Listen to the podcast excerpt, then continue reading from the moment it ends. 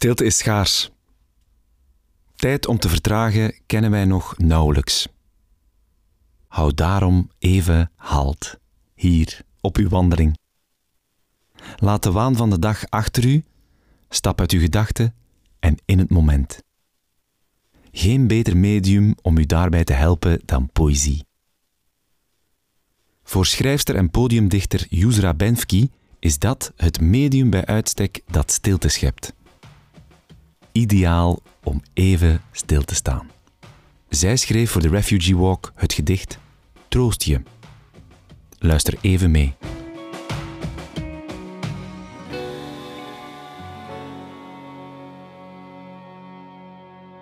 Troost je. In het weiland waarin je slaapt, verwijl je niet lang genoeg om oude dromen op te rakelen, een ouder lied. Nochtans ken je het uit het hoofd. Er ontbreken noten, eeltloze vingers ook, om je frons glad te strijken. De geschiedenis slaapt om jouw ogen, is niet meer dan een rimpel, wimpel, deken dat de wind doorlaat. Je mond en ogen rafelen de koude gaten van een huis zonder dak. Je huid, je wenkbrauwen de dekveren van op aarde onbeholpen albatrossen.